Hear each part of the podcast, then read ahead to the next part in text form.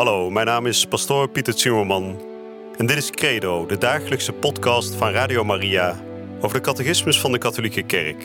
Samen dringen we elke dag een beetje dieper door in het prachtige plan van liefde dat God met elk van ons heeft.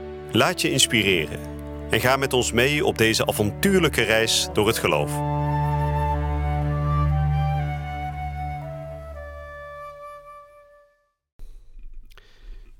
Vrienden, van harte welkom bij deze nieuwe uitzending van Credo. We hebben de afgelopen dagen hier in dit programma uitgebreid gesproken over de verschillende namen van Jezus. Jezus betekent God is redding. En vervolgens hebben we gesproken over wat het betekent dat Jezus Christus wordt genoemd, dat Hij Heer wordt genoemd. En we zijn nu aanbeland aan het einde van dit artikel en dat betekent dat we weer de voorgaande dagen even kort gaan samenvatten. U weet, de catechismus noemt dat in het kort, hè, zo heet het blokje. En we gaan vandaag dus in het kort even behandelen wat we de afgelopen dagen gehoord hebben. Dat betekent dat we vandaag behandelen de nummers 452 tot en met 455. En ja, dat is maar een kort stukje vandaag en we zullen veel horen wat we al gehoord hebben. En dat betekent dat ik vandaag iets langer tijd ook neem voor het gebed. We hebben het er vaak over gehad. Hè? Kennis van God is nooit alleen maar puur droge theoretische kennis. Kennis van God die moet ook landen. Moet uiteindelijk vertaald worden in liefde voor God. En ik wil vandaag een gebed bidden, speciaal gericht aan God als koning.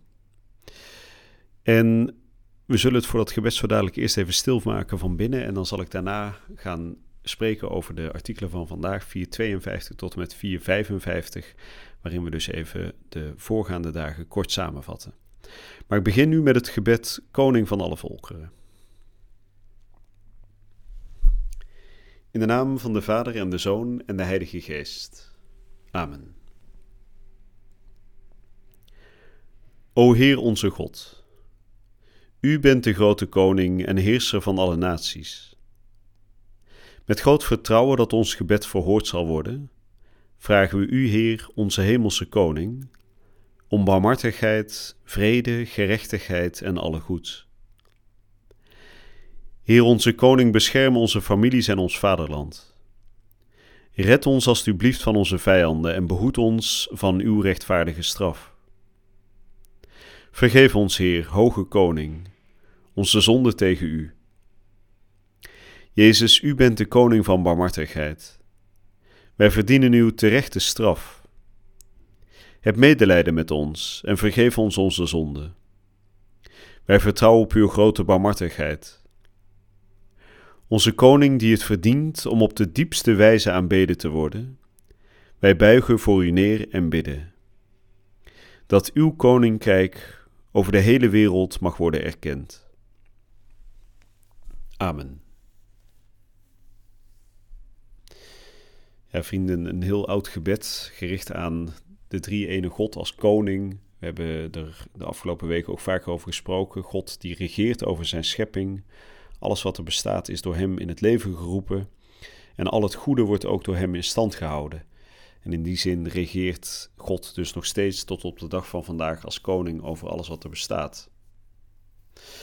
En we hebben gehoord dat zijn zoon natuurlijk deelt in alles wat de vader heeft. Als de Vader God is, dan is de Zoon ook God. En als de Vader koning is, dan wil dat zeggen dat Jezus Christus ook koning is. Hij is redder. En we gaan vandaag nog even kort samenvatten wat dat betekent. We gaan lezen de nummers 452 tot en met 455 en ik lees voor. In het kort. De naam Jezus betekent Yahweh is redding. Het uit de maagd Maria geboren kind wordt Jezus genoemd. Want hij is het die zijn volk uit hun zonde zal redden. Geen andere naam onder de hemel is aan de mensen gegeven waarin wij gered moeten worden. De naam Christus betekent gezalfde, Messias. Jezus is de Christus, want God heeft hem gezalfd met de Heilige Geest en met kracht. Hij was hij die moet komen, op wie de hoop van Israël gevestigd was. De naam Zoon van God duidt de unieke en eeuwige relatie aan van Jezus Christus met God zijn Vader. Hij is de enige geboren zoon van de Vader en zelf God. Geloven dat Jezus Christus de zoon van God is, is noodzakelijke voorwaarde om christen te zijn. De naam Heer duidt de goddelijke soevereiniteit aan. Jezus als Heer beleiden of aanroepen betekent geloven in zijn goddelijkheid.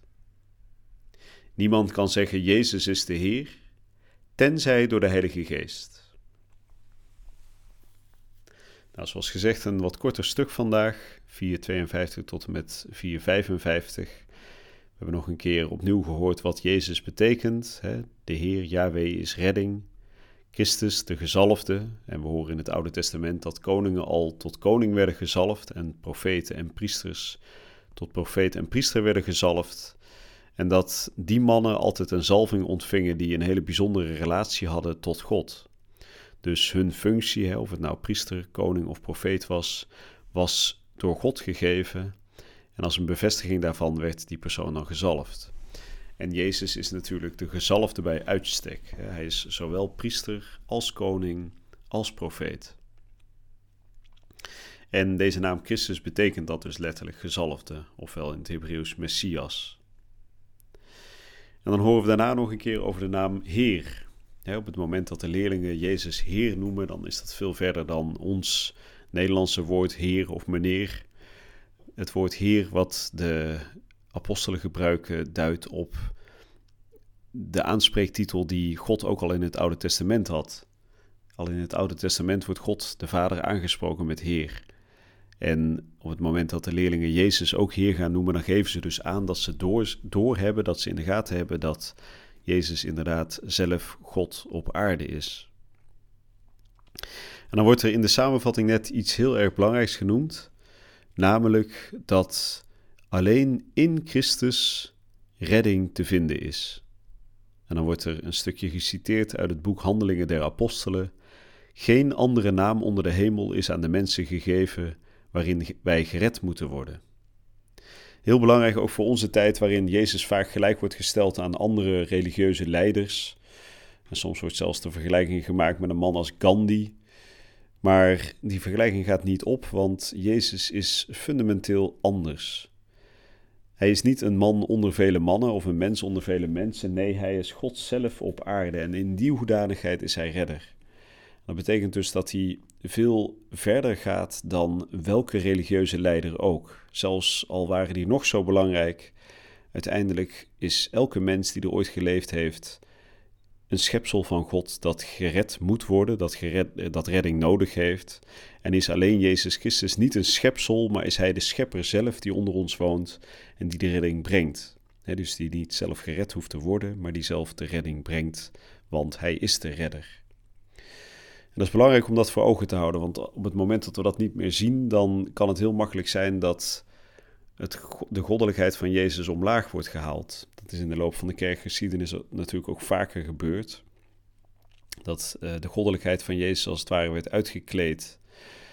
En dan werden hem alle, allerlei uh, titels uh, toebedeeld. Um, maar God of zoon van God was er dan niet één van. En toch is dat juist wat hem verschillend maakt van de rest van de mensheid. Hij is volledig aan ons gelijk geworden. Hij is volledig mens geworden. Hij is ook echt mens geworden met een echt lichaam dat echt heeft geleden. Maar toch was hij de schepper. Was hij de herder van alle schapen. Nou, belangrijk punt. En we gaan daar de komende dagen nog meer over spreken.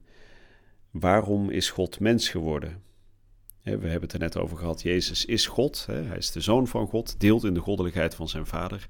Maar waarom moest hij überhaupt mens worden? Was het niet voldoende dat hij gewoon in de hemel bleef? En dat hij vanuit de hemel tot ons had gesproken?